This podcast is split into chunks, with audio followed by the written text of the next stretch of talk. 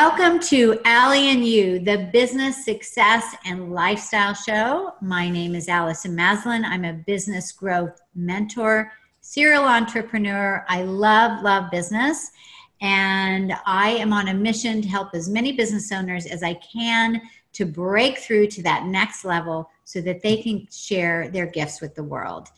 And that is why I wrote this book, Scale or Fail. And if you haven't grabbed a copy yet, go ahead and do that. In these pages gives you lots of secrets on scaling. Speaking of scaling, we have a scale expert on the show today that is I can't wait to learn from. And I want to introduce you to. So first of all, hi, Dan. Hi, how you doing, Allison? I'm doing great. I want my audience to know you and all the things that you're up to. You all are going to learn so much.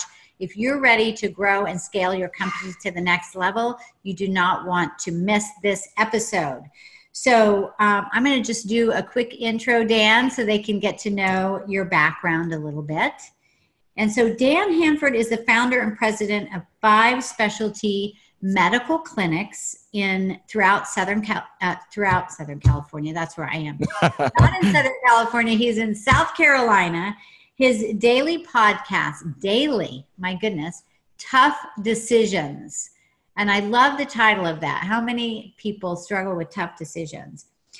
So Dan interviews successful entrepreneurs and real estate investors on how to overcome the biggest challenges of owning a business, because you get into business and you're all passionate and all of a sudden it's like, oh my God, this is a lot harder than I thought it was going to be, right? So listen to this. Dan has investments in over $67.4 million of real estate. We actually just closed on a property last week and we're at $115 million now. So a little bit, more than that. Yeah, 67 million. That's like old school.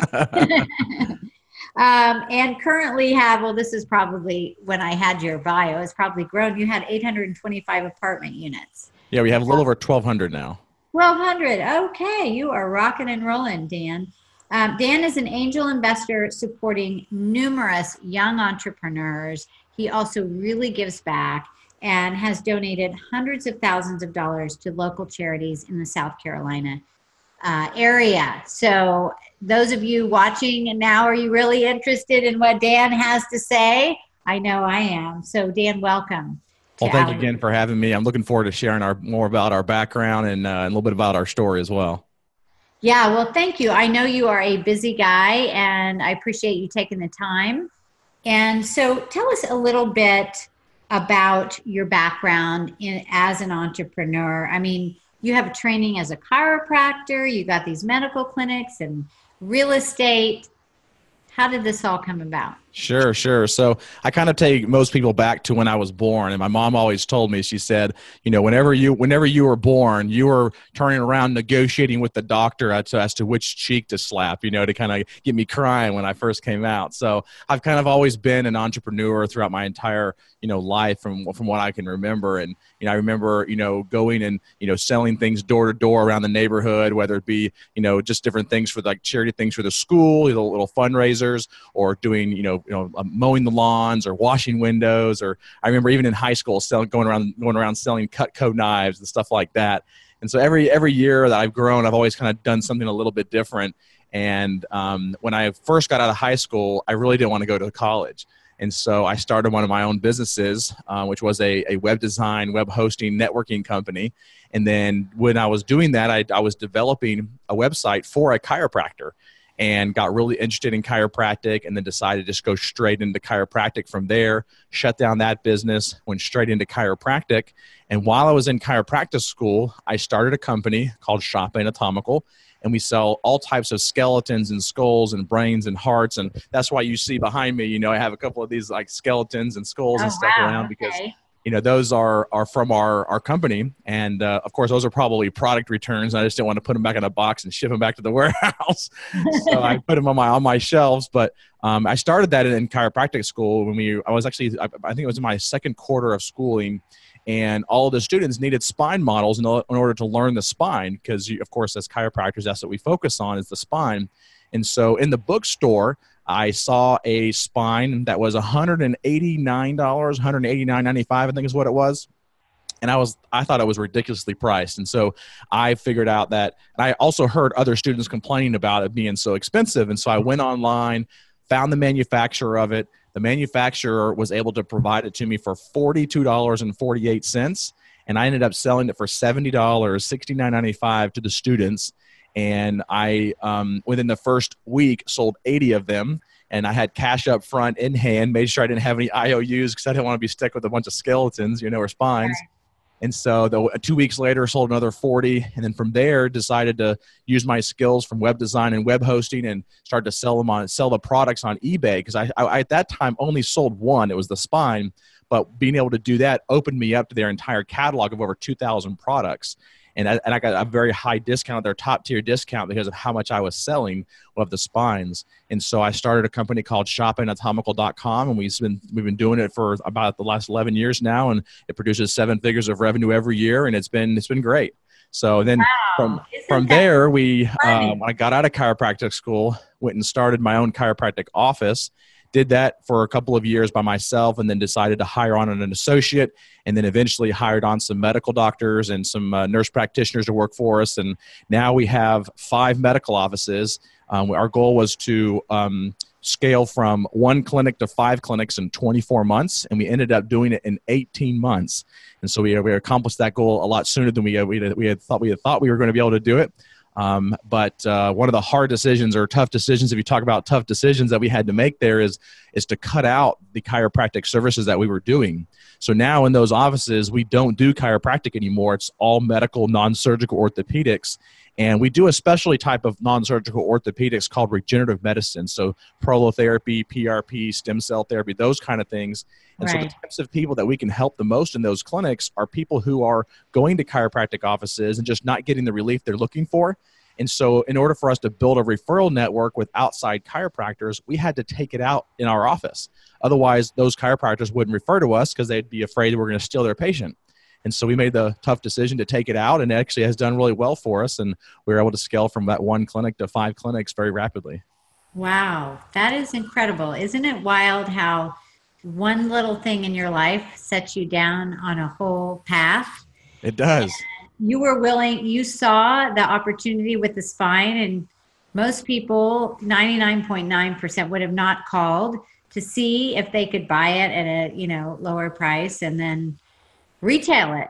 So that sets you on a whole. And the funny thing is that to this day, it's still our number 1 product that we sell. We sell probably 200 to 300 a month of those spines. Wow. Yeah. That's your 80-20, right? Or yep. your 20 of your 100.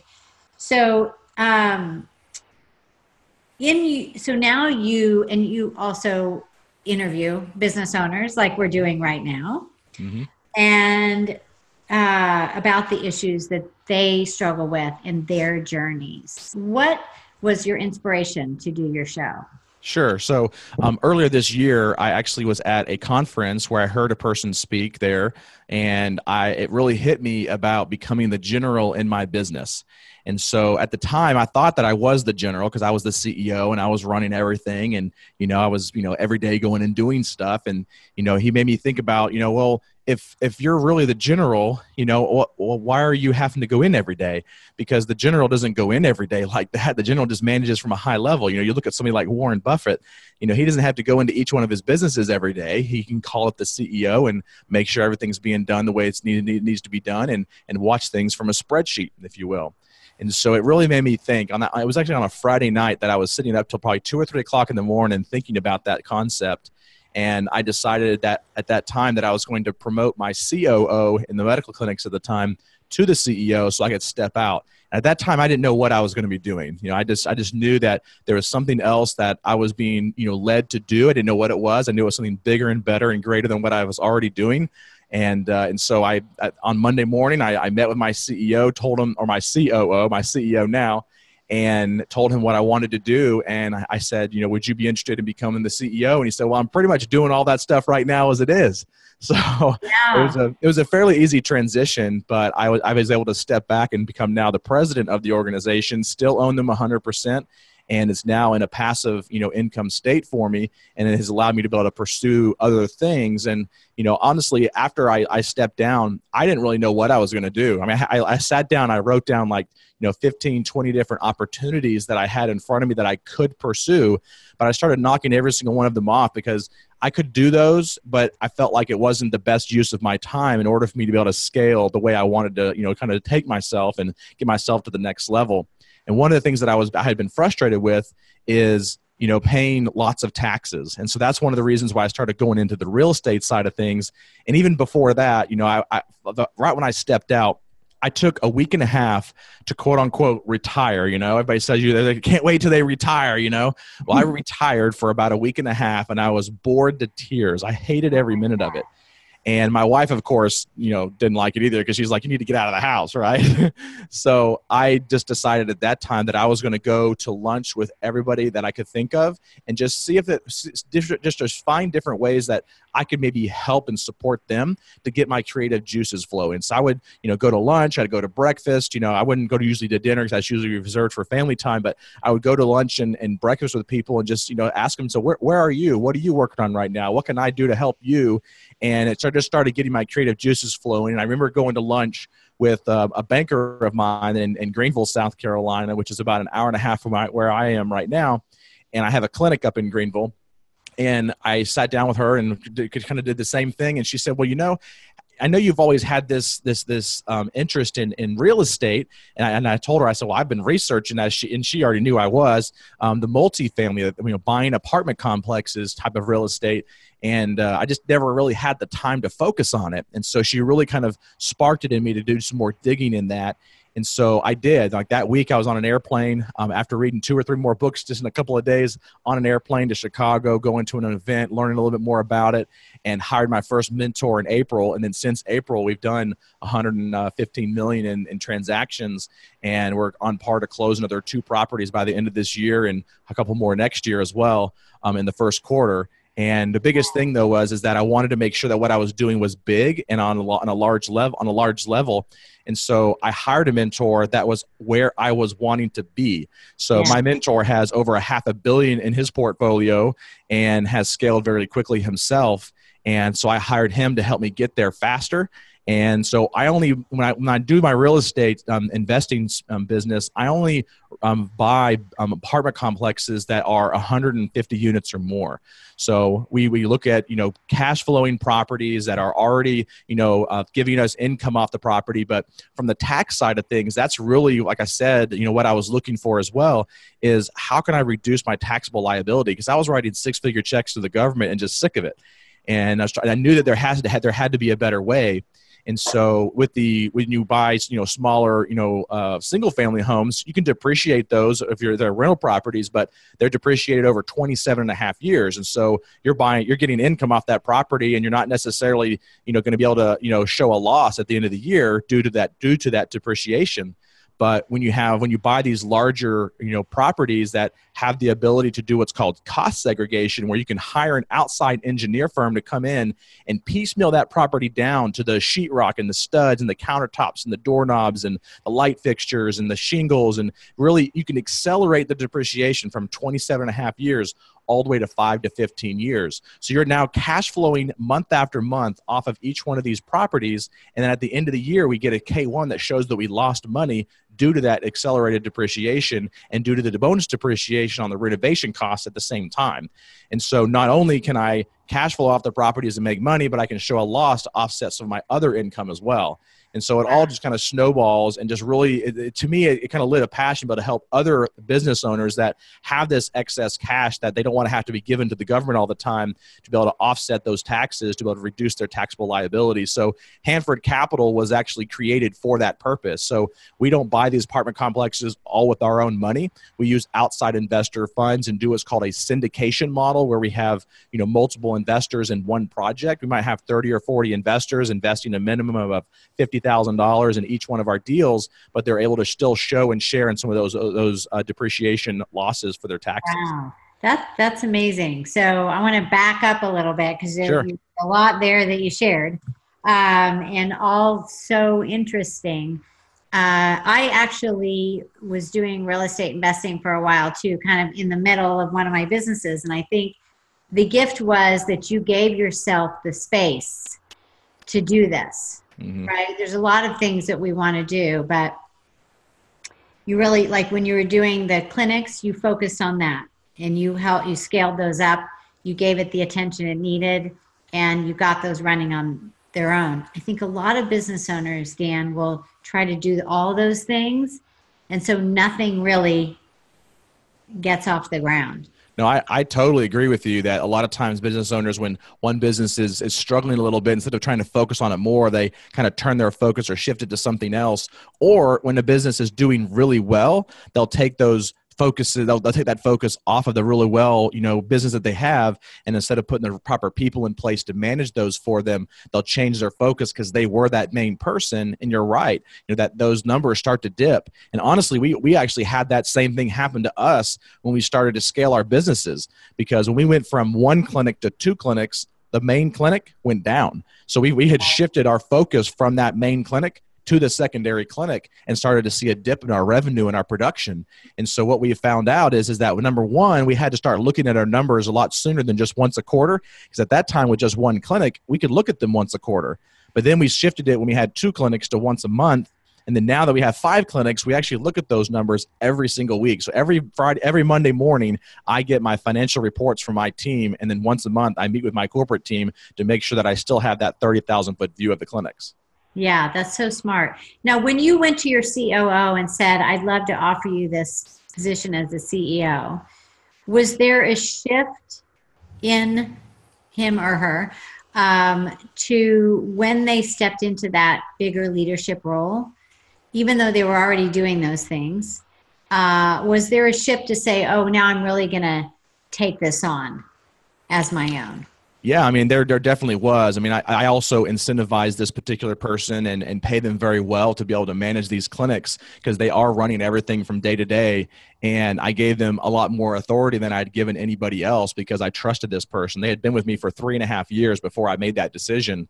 And so they had helped me get to where I was in the clinics and scaling the way we did. And of course, they knew how everything worked. But I told him I really wanted to become the general in the business and the president, and only contact me if there was something I really needed to be contacted with.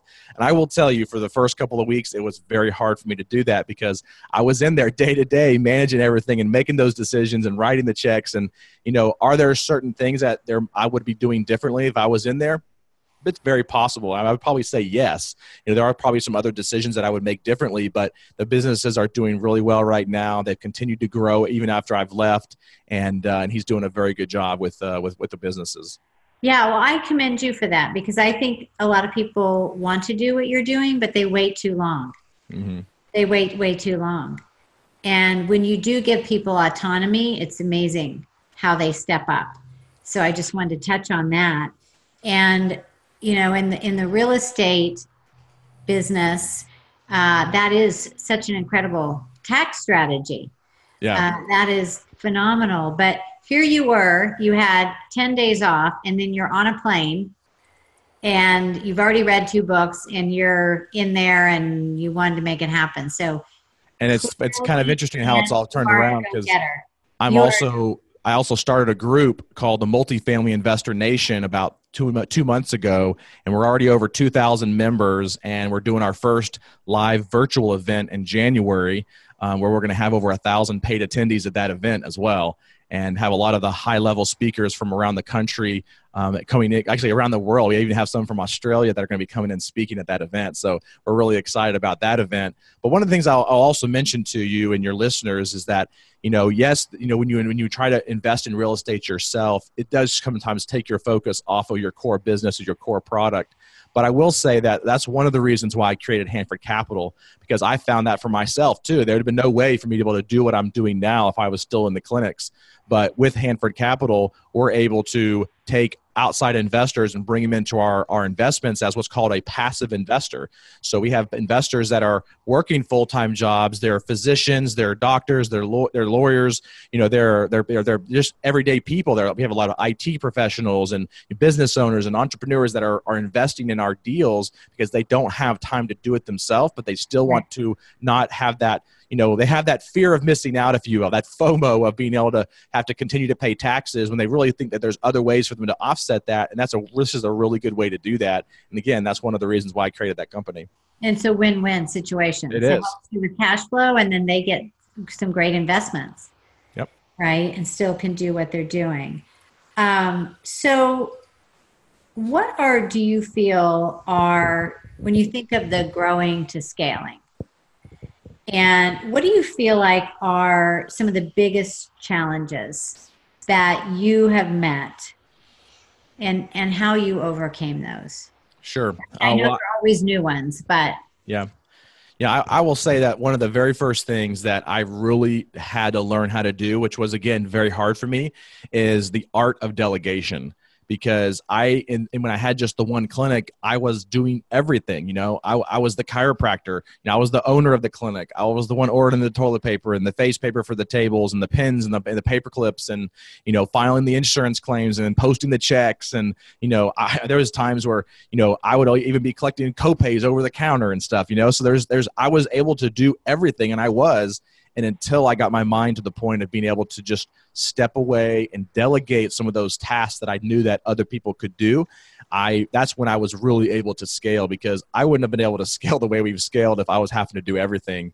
And so I would say, you know, by far of anything that I can think of, being able to delegate and have the mindset that even though, because I still feel today that I can still do all of it better than anybody else. And yes, you might say that's an ego issue. And I'll tell you it probably is, because that's a problem. That's a flaw that I have.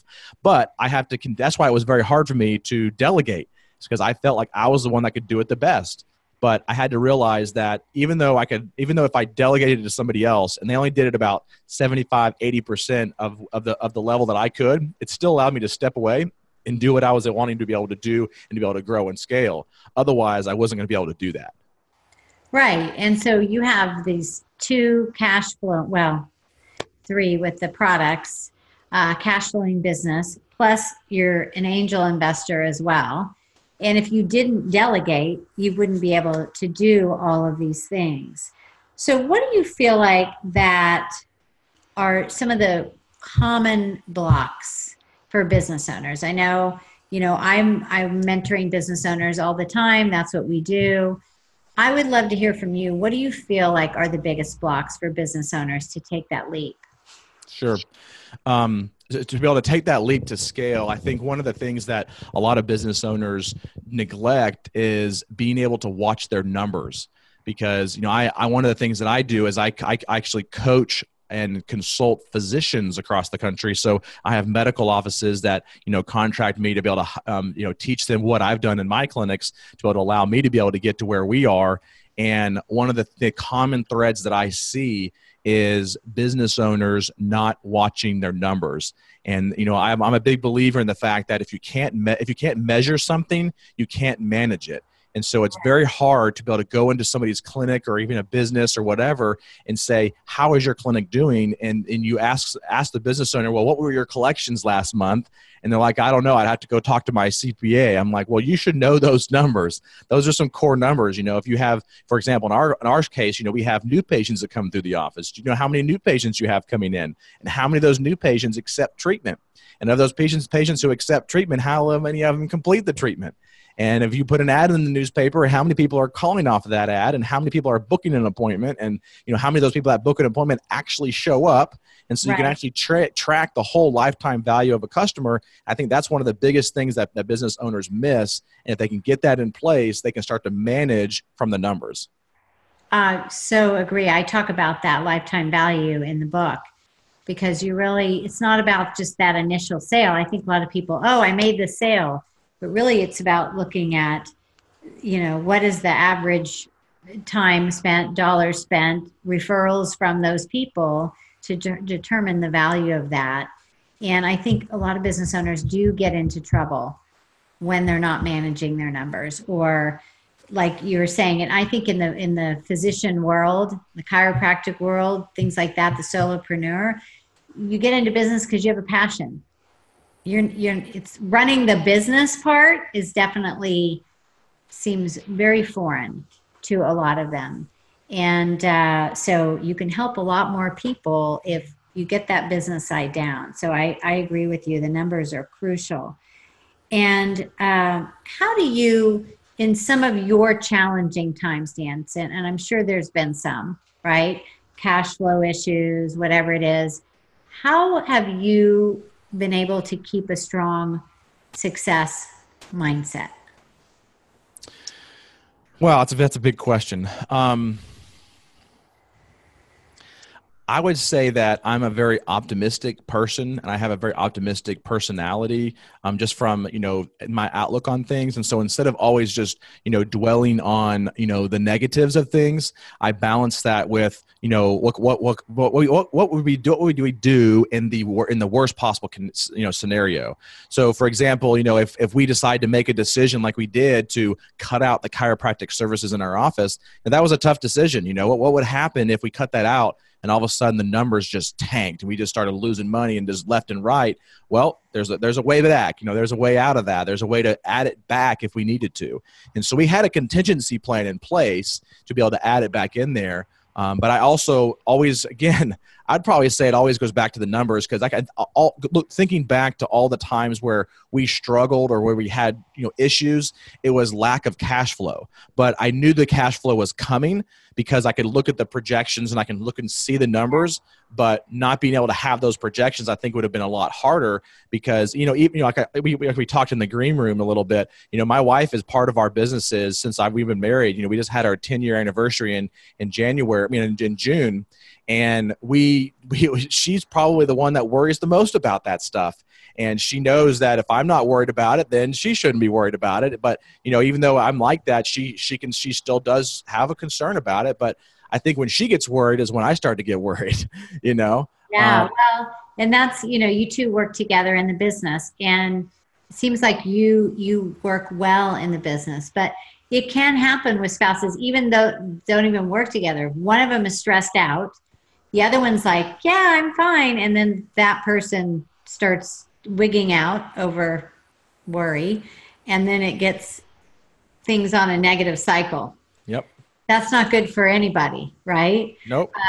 But I like that, what you're saying is stay connected to the numbers. Then you can have those projections. That the cash flows situation's temporary, that you're going to get past it. You've got money coming in, and maybe there's a way creatively to use that contracted money coming in to create other revenue. Now there's all kinds of creative things that you can do.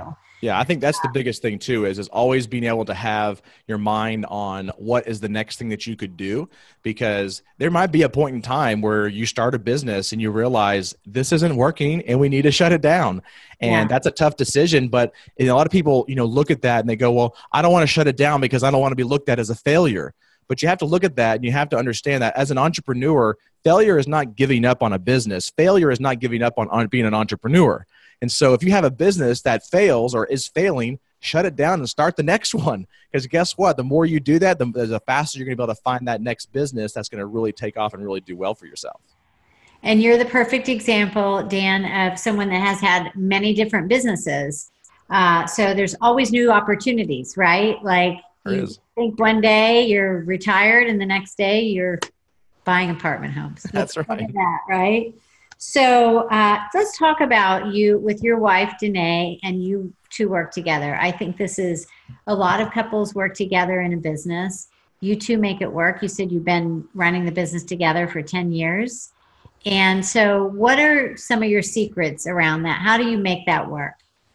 Well, one of the things that we always practice is open communication. And again, we're not perfect at this, but that's one of the things that we strive for, is to strive to be as openly communicative as possible. And so, in the evenings we're talking a lot, but one of the things that we try to do in the mornings is we get up a little bit earlier before we get our kids up, and we grab a cup of coffee and we go sit on the back porch overlooking the pool and talk about business and talk about what's going on in the family, and really having that open communication. giving and not holding anything back from the other person is, you know, that's one of the probably the hardest things for me, because, you know, there might be something going on in the business that's, I know is going to be a struggle for us, or it's going to be maybe, you know, some bad news, but, you know, and I don't necessarily want to tell my wife about it because I know how she's going to react, and she might be a little bit, you know, frustrated or upset over the next couple of days or whatever. But I feel like it was better for me to go ahead and get that out there and open, because if I didn't, in a lot of situations, I would probably still be in the same issue, or at least it wouldn't have gone as well. But really bringing her in and getting her insights has really helped me, you know, in our business, because it's allowed us to be able to think outside the box in many different areas that I wouldn't have if I didn't have her to bounce these ideas off of. And so we're openly communicating about, you know, our family. We have we have 4 children, so then they're all under 9. So I have an 8-year-old girl, I have a 6-year-old boy, a 2-year-old girl, and then a 10-month-old girl. So, you know, wow, family life is very busy as well. But that's what the biggest thing is being open with business, but also being open with what's going on in the life as well, and in the family life too. I love that. Well, congratulations on that with your family and all that you have accomplished. So that's awesome. And so what would you say, Dan, is your number one, I'm sure there's many, piece of advice? If you've got a business owner, somebody's watching this right now, they're working hard in their business, and they're doing okay, but they really know they could get to that next level. What would you say to them? Sure. So there would be 3 things really. So first off, I would say if you don't have a mentor right now, you need to get one, because along this entire journey that I've had, I've always had at least 1 or 2 mentors, and I've been a part of at least 1 or 2 masterminds throughout the entire process. I really feel like that's what has allowed me to be able to learn from other people's mistakes and scale and grow faster and reduce that learning curve. Number 2, I would say, is to make sure that, like I said earlier, to make sure that you put some things in place and some systems and processes to be able to manage your number, measure your numbers, so that you can actually manage those different pieces of your business. And that's something that your mentor can help you put together, or your coach can help you put together, is some sort of, you know, a key performance indicators, if you will, that you can look at to make sure that your business is doing well. And then the third thing I would say is just going back to, again, an earlier thing that I talked about delegation and learning that art of delegation, of being able to, you know, yes, you might be able to do it better than everybody else in your team, but guess what? You're not going to be able to scale that way. If you're sitting there doing $12 to $15 an hour tasks, you need to sit down and make that inventory of those different things that you're doing every day, and to be able to hire in somebody else that can do those, so you can do some more higher level tasks. Fantastic. I think that's all very, very good advice. And you, you also have your angel investing, you're helping entrepreneurs. How can people get in touch with you, learn more from you, listen to your show? Sure. Yeah. So there's 2 different ways that you can get a hold of me. One is you can go to our website, which is for our podcast, which is Tough Decisions for Entrepreneurs. It can be found on iTunes and Google Play and all the different platforms out there. But you can also go to toughdecisions.net and go to our website. We also have a weekly entrepreneur email we send out with some daily tips and, you know, technology tips and stuff like that to use in your business. And then you can also go to our website if you're interested in being one of our investor partners, or just want to jump on a call with me and see kind of what we're doing and find out more about that. You can go to hanfordcapital.com. There's a place on there you can kind of see some more about me and my bio, as well as some of the properties we're purchasing. And there's a place on there to fill out an investor form to be able to jump on a call with me and you know, go down that path a little bit further. And for those of you who want to go down a little bit further, you know, you can go to apartmentevent.com and find out about that event that we're doing with the Multifamily Investor Nation coming up in January as well. Fantastic. Well, lots of ways to engage with you, Dan, and I'm sure it would be a great experience for them. And this has been wonderful for me. I like talking about business so much, so I always love to talk to enterprising business owners and seeing how they are getting to that next level. So congratulations in all that you have experienced and achieved. And I'm sure we're going to be seeing next time I talk to you, it's going to be like, oh, a 1 million apartment. I hope so. Our goal is to get a 1 billion under management, so we'll see. Oh, wow. Okay. Well, you are quickly on your way. So thank you so much for joining us. And thank you all for watching another episode of Allie and You. And remember, we are every week putting out a new episode. You can find us at subscribetoallie.com. And also, like Dan, Allie and You, the Business Success and Lifestyle Show is on all the major platforms. If you haven't picked up my new book yet, grab it at scaleorfail.com for strategies and tools to help you scale your business, which is what we've been talking about today. And until next time, get out there and elevate yourself because you deserve it. All right. Bye, everybody. See you later.